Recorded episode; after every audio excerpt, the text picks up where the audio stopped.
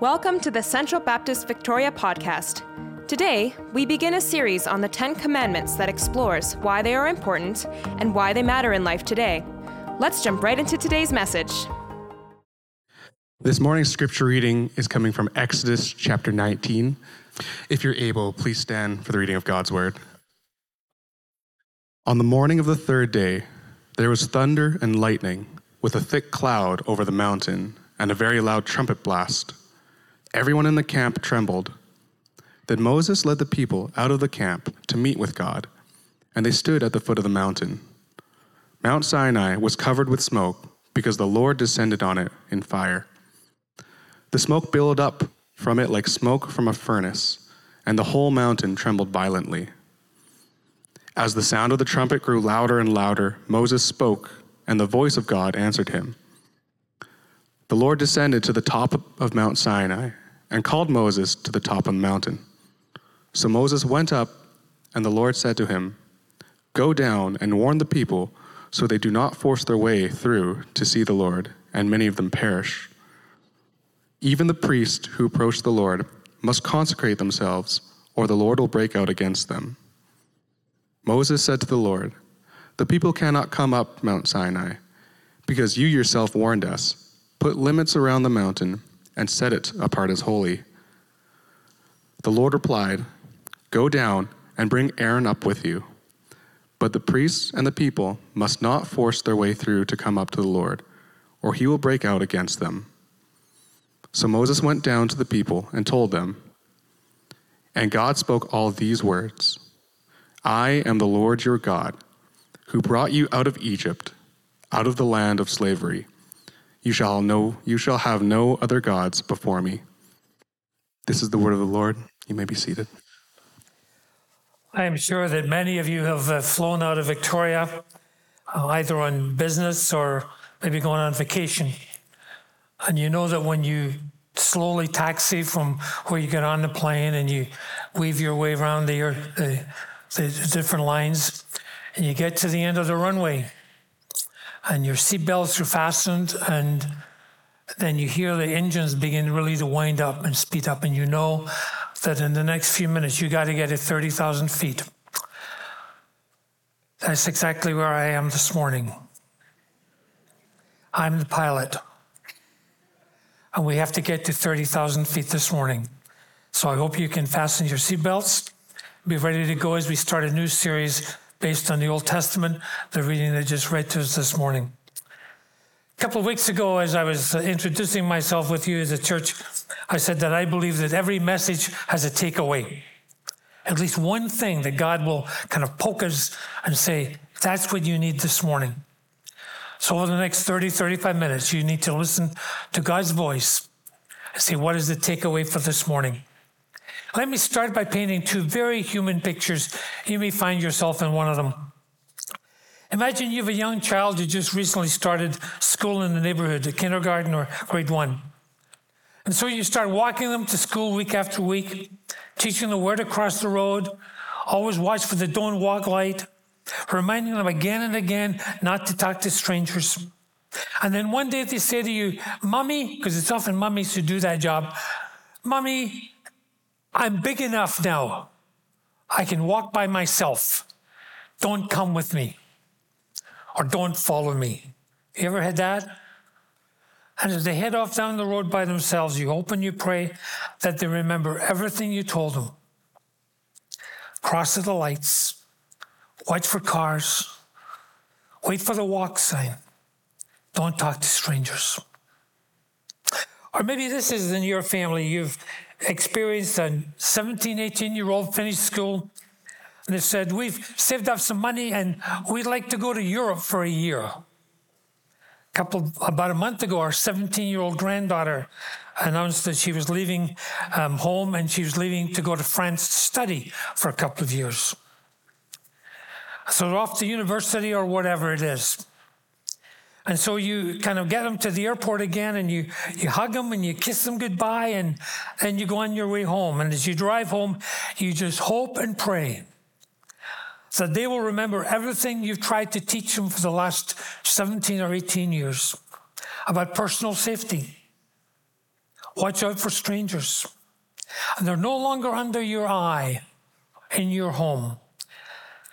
And every day as you see the plane rise out of the sky, you just pray that they would be safe. So as our little kids head off to school and our young adults head off to Europe or whatever, the world is full of new experiences for them. Confusing voices and new pressures, and above all, strangers for whom they have to be on their guard. Now, that was the scene 3,500 years ago. The nation that was to become known as Israel had been slaves in Egypt. And then, through a series of powerful, miraculous events, God set them free and forged them into the nation. On the top of Mount Sinai, God forged them into this people that He would call His people, His nation. The Lord reminds them what He've done in Exodus. You see what I did to Egypt, how I carried you on eagle's wings and brought you to myself. And now, if you will obey me fully and keep my covenant, then out of all of the nations of the earth, you will be my treasured possession. Although the whole, earth is mine, you will be for me a kingdom of priests, a holy nation, a holy people. Now, ahead of them is a promise of a new land, a land flowing with milk and honey Water from wells they would not have to dig, fruit from trees that they would not have to plant. And if you know the story, it's a promise that is going to be delayed for about 40 years as they wander around the wilderness. But that's another story for another time. And in this new land, when they eventually get there, in addition to all its benefits, they will hear the voices of strange gods that will seek to seduce them away from that one true God.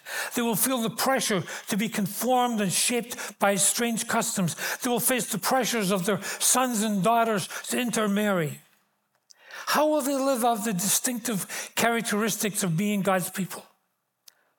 They're going to be aliens in a foreign land. How will they maintain their uniqueness? How will they stay safe? So God gives them a facts of life talk on this mountain. We call it the Ten Commandments or the Decalogue, which simply means the ten words. Understand that God has given them to a people that He has just redeemed. And so this Decalogue is not a list of 10 rules to make life awkward or old fashioned.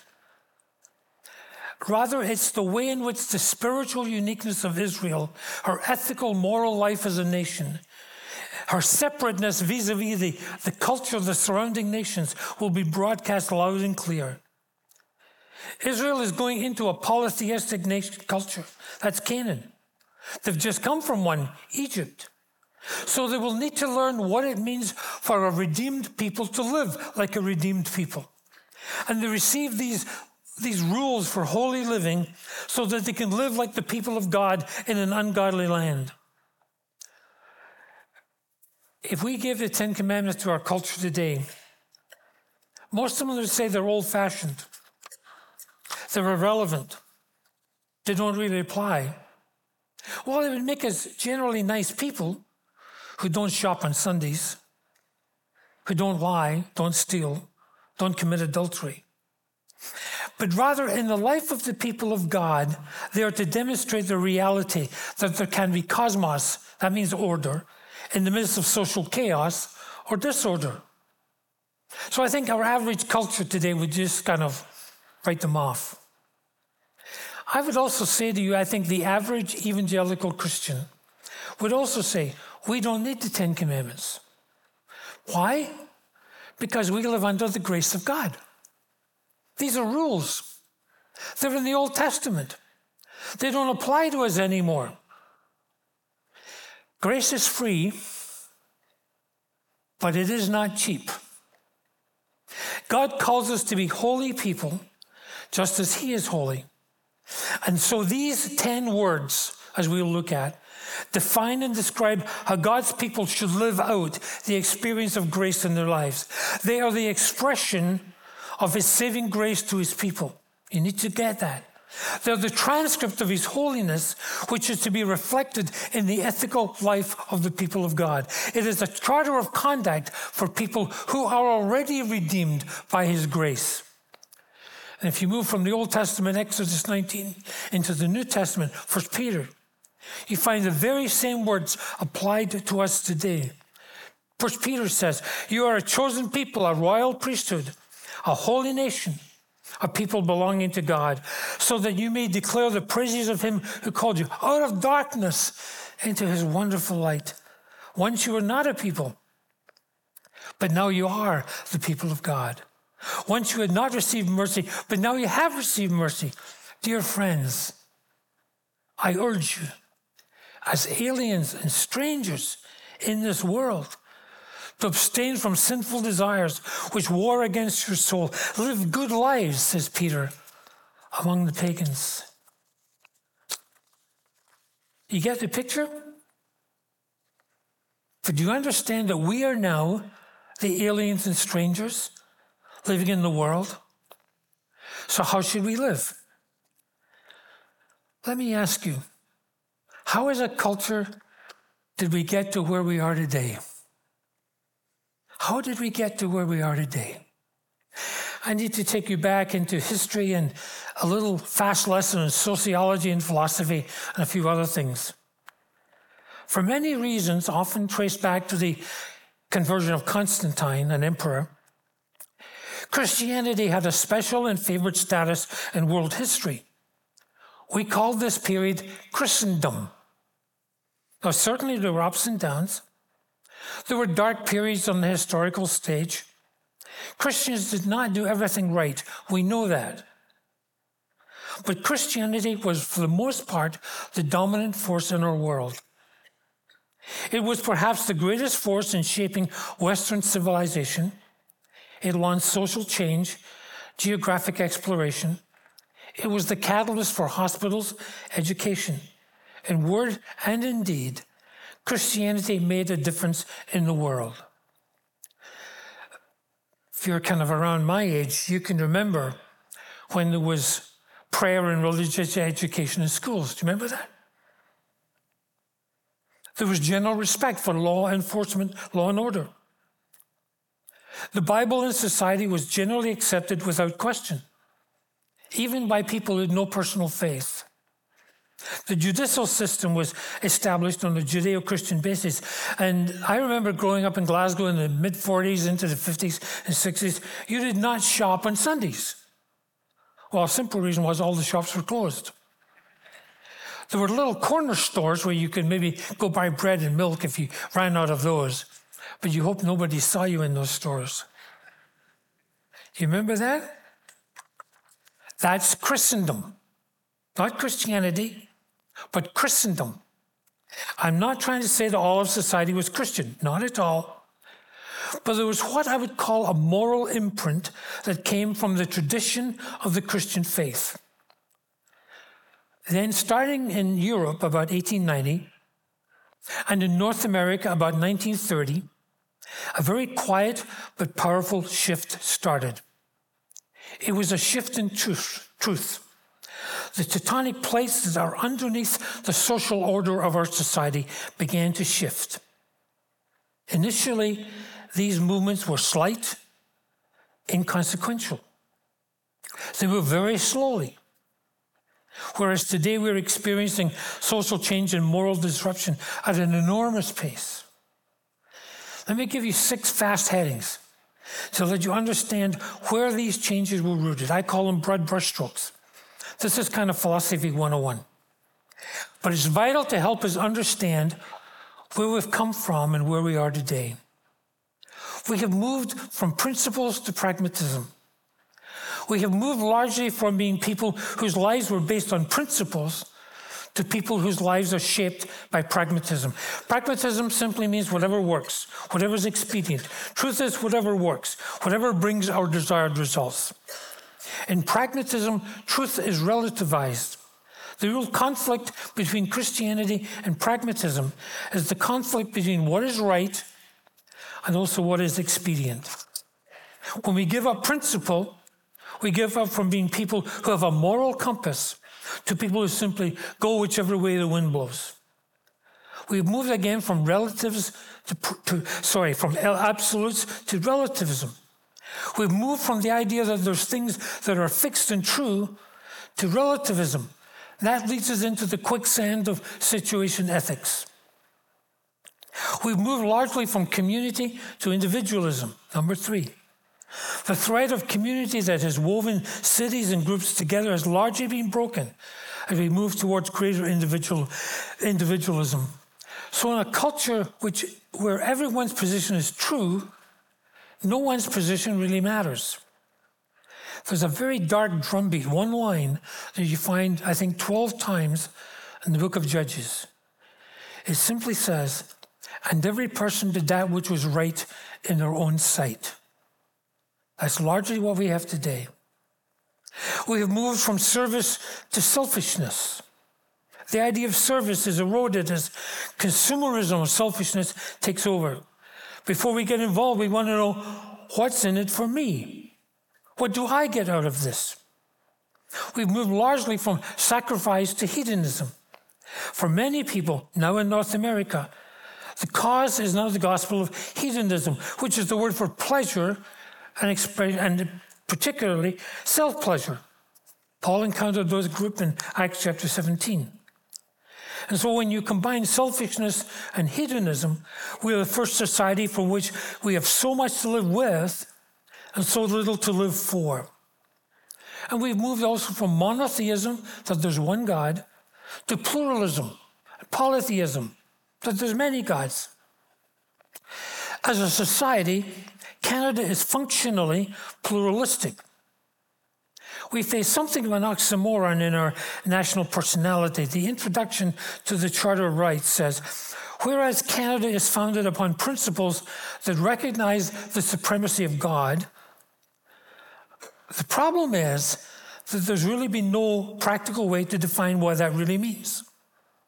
The Charter then goes on to say everyone has the following fundamental freedoms the freedom of conscience and religion, the freedom of thought, belief, opinion, and expression.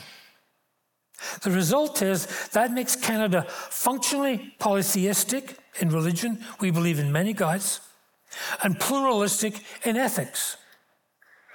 What this has meant for us socially and culturally is that for many years, other world religions such as Buddhism and Hinduism and philosophical truths like the New Age movement were always at the fringe of society.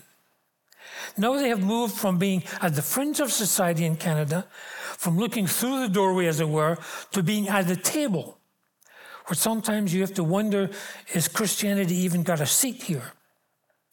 We are experiencing the almost complete abandonment of truth in our cultural lives.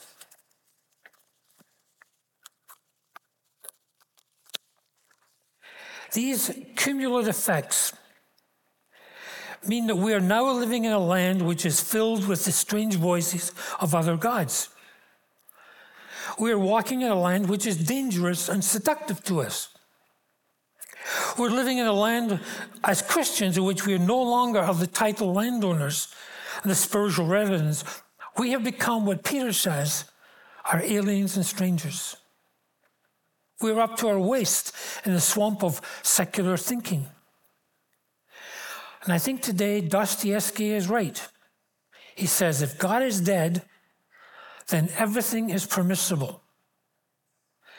That's why we're in such trouble in moral and ethical issues, such as sexuality, abortion, euthanasia, and so on. And so the Ten Commandments are the practical challenge of how God's people, the church today, holy people, are to live especially in a land which is filled with strange gods and ungodly practices, whether you be in Canaan or Canada. Jesus said, If you love me, you will keep my commandments. And so God's starting point for his people was to know who he is. It's the same for us.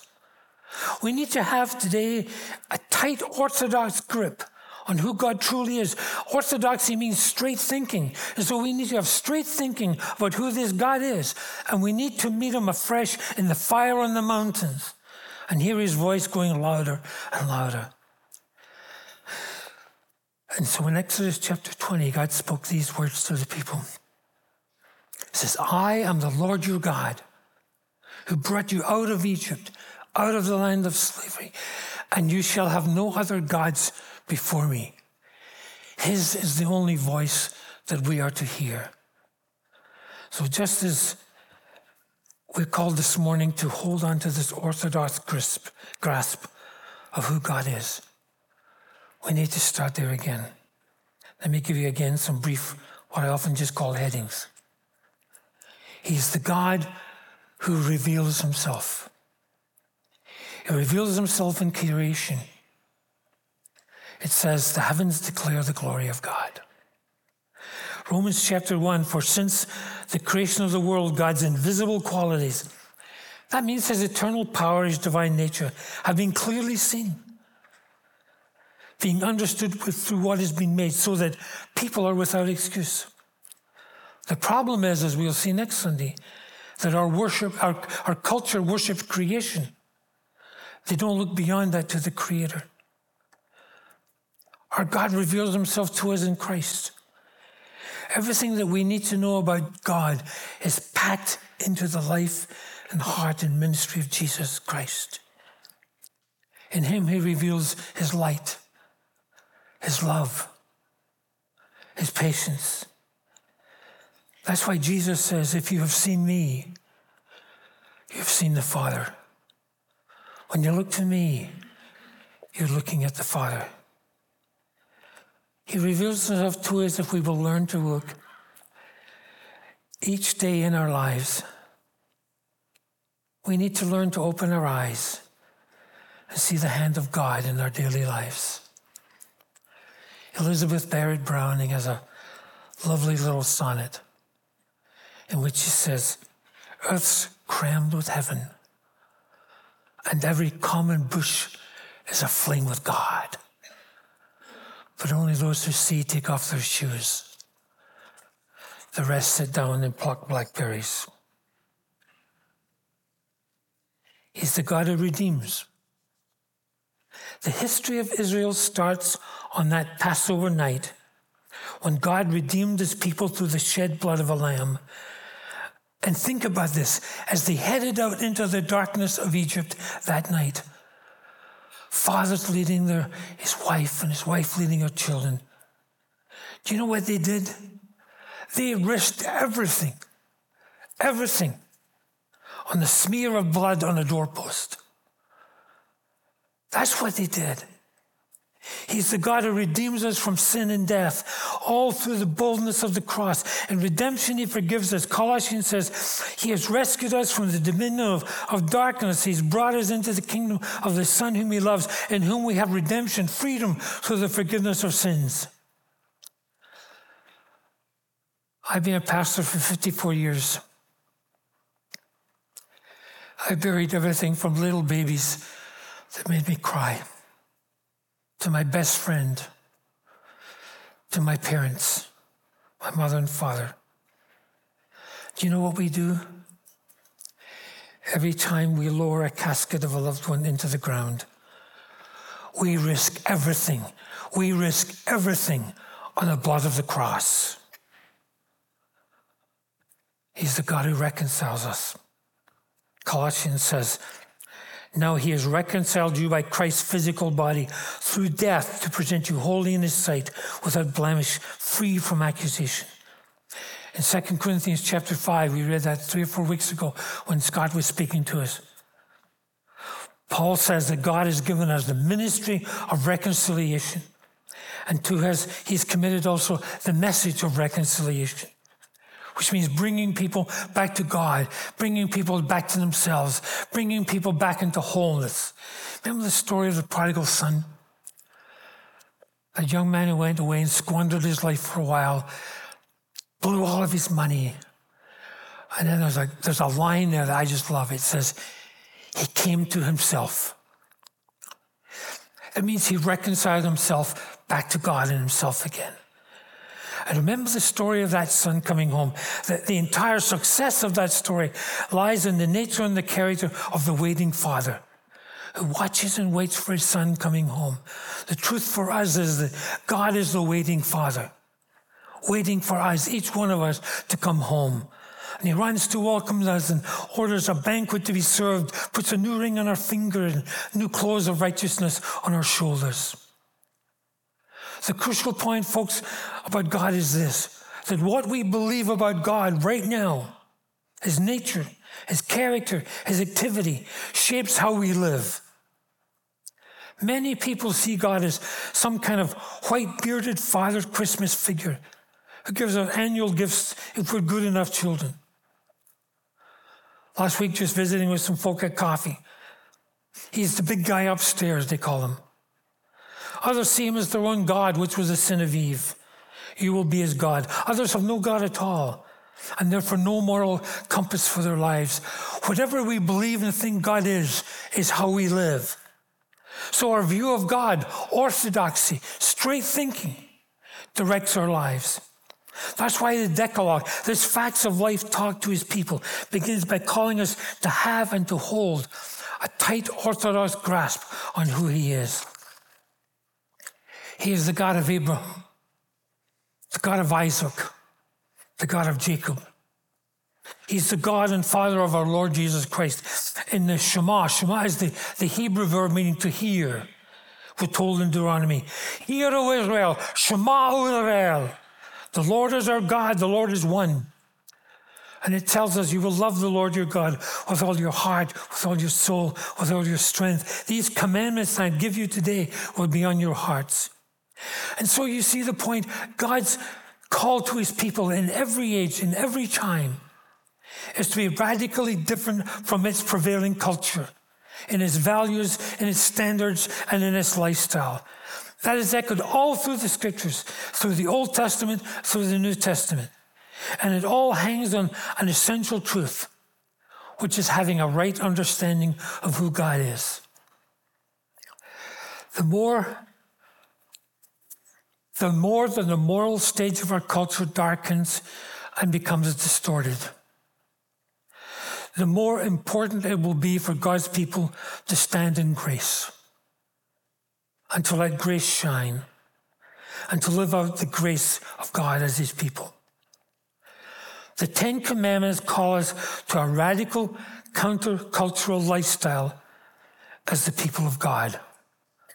Got that? The Ten Commandments call us to a radical countercultural lifestyle as the people of God. We have um, three children. We have eight grandchildren. And when I think about our children, and mostly our grandchildren these days, and the culture they're growing up in, I'm almost, almost terrified for them. What they learn in school, what they're taught at a young age about sexuality, about morality. And I was reminded as I was preparing this a couple of weeks ago of the well known story of David fighting Goliath when he was out to fight Goliath. And if you know the story, it tells you in the lines that King Saul puts his best armor on God. He's the king. He probably had the best armor of anybody in the country. And so that Saul puts his armor on David. Gives him his helmet, puts it on his head. Gives him his breastplate and shield, puts it on his body. But you remember what David does? David says he can't walk in them because they're too heavy for him. So what does he do? He takes them off and he goes and finds five stones to go and fight Goliath. I have been a Christian for almost 60 years. I have four or five, can't remember. I have four or five degrees in philosophy and theology. And you know what? I would love to put these things over my grandchildren's heads and over their hearts to protect them and keep them safe. I would give anything to be able to do that. And so each them, Caleb and Kenton, others, I forget their names, sorry.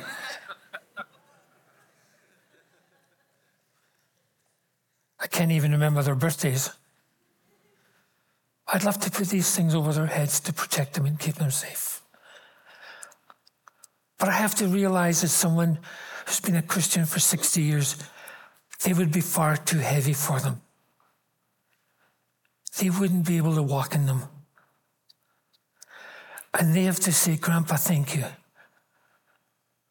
But they have to go and find in their own way, in their own time, their own five stones to fight their own giants.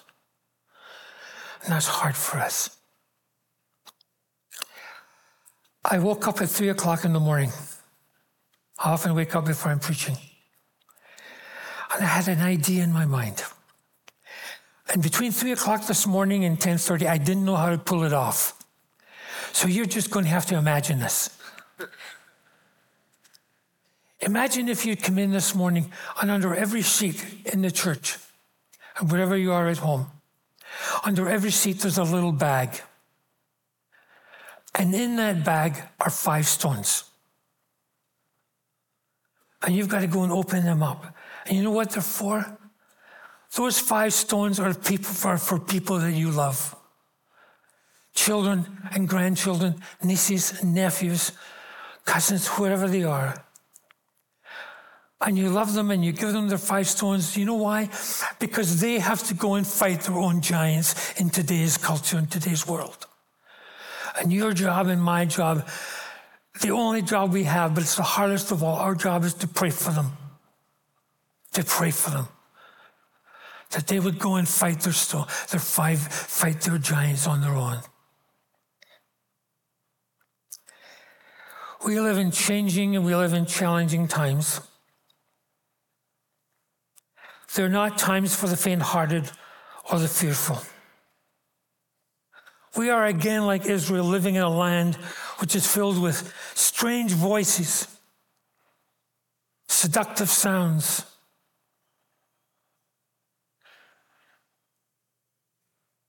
What can we do for them? We can pray. Please stand with this one. The worship team is going to come forward.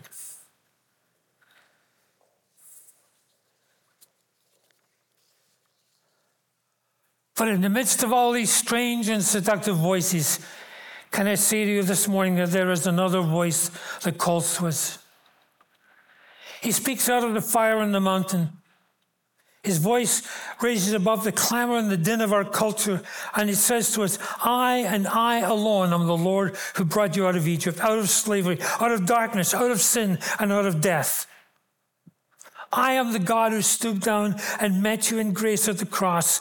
Worship no other gods before me. Who is he? He is the God of Abraham, of Isaac, and Jacob.